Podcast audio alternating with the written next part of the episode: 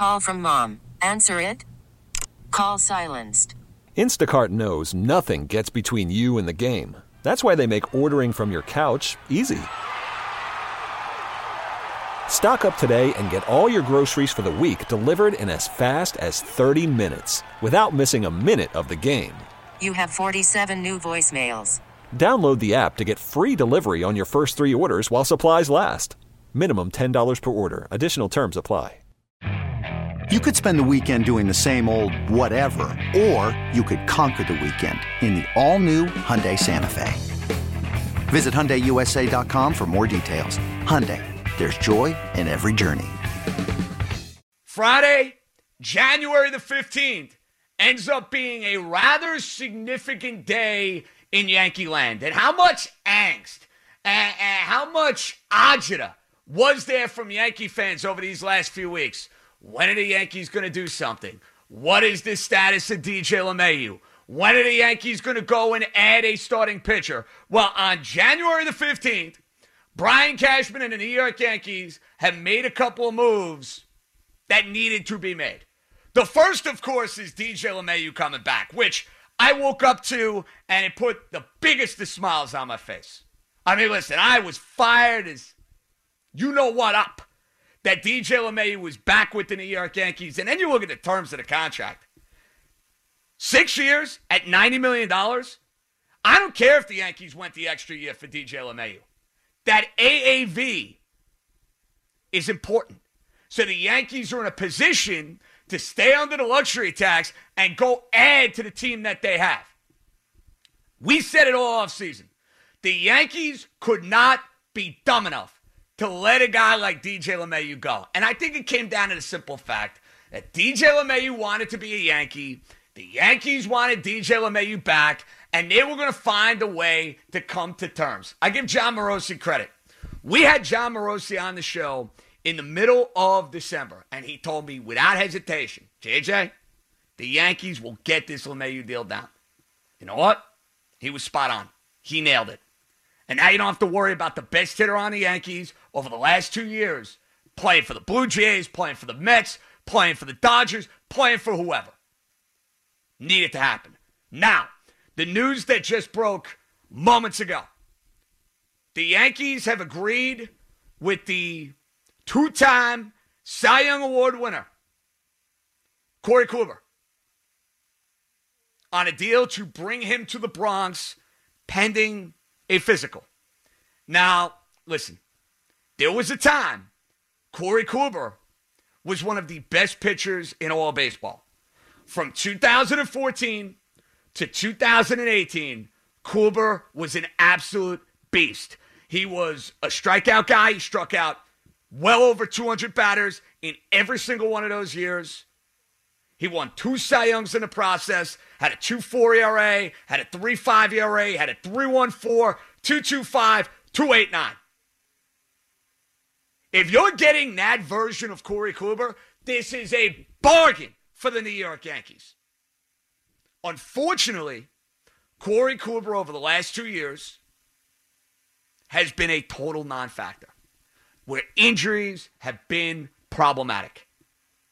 He only made seven starts in 2019. He only made one start last year for the Texas Rangers. Now, I don't know what they gave Corey Kluber, financially speaking. I have no idea. Waiting on the financials there. When I have them, I'll share them. Got to figure it ends up being a one, two year deal max. From Sherman, other teams that were in on Kluber heard that the two time Cy Young Award winner had been seeking a one year deal in the 8 to 10 million dollar range. So my guess would be that is basically the terms you're going to be looking at for Corey Kluber. Now, I don't know what Masahiro Tanaka was looking for. If you want my personal take on who I'd prefer, I'd rather have Tanaka back on this team. Because even though the upside may be a lot greater for a guy like Kluber, Tanaka every fifth day toes the rubber and pitches. I can't say with certainty you're getting that with Kluber. if Kluber somehow, some way can stay on the mound and pitch the way he did for a good chunk of his Cleveland career, this is a guy who's got top end of the rotation type stuff. The question to me is what does he have left in the tank? What does he have left in the tank? I don't know. Last two years, he gave you nothing. So you cannot assume if you're the Yankees that Cy Young Corey Kluber is what you are getting this year. Why did the Yankees go down this road? I think two reasons. I think number one, the relationship between Kluber and pitching coach Matt Blake, who remember has all sorts of ties to the Cleveland Indian organization. I think that definitely came into play where Blake is talking to Aaron Boone, he's talking to Brian Cashman, and he's basically making a point. This guy can be a major asset for us. This guy can be a difference maker for us. Get him here. I'll make sure he's right.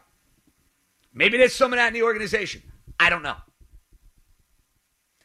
The other thing that came into account that you have to consider here is the fact that the Yankees were looking for a guy who they believe can be a difference maker. And listen, on the free agent market, there weren't going to be a whole lot of those guys.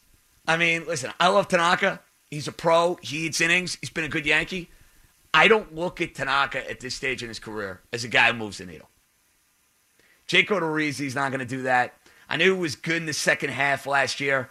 Taijuan Walker's not going to do that.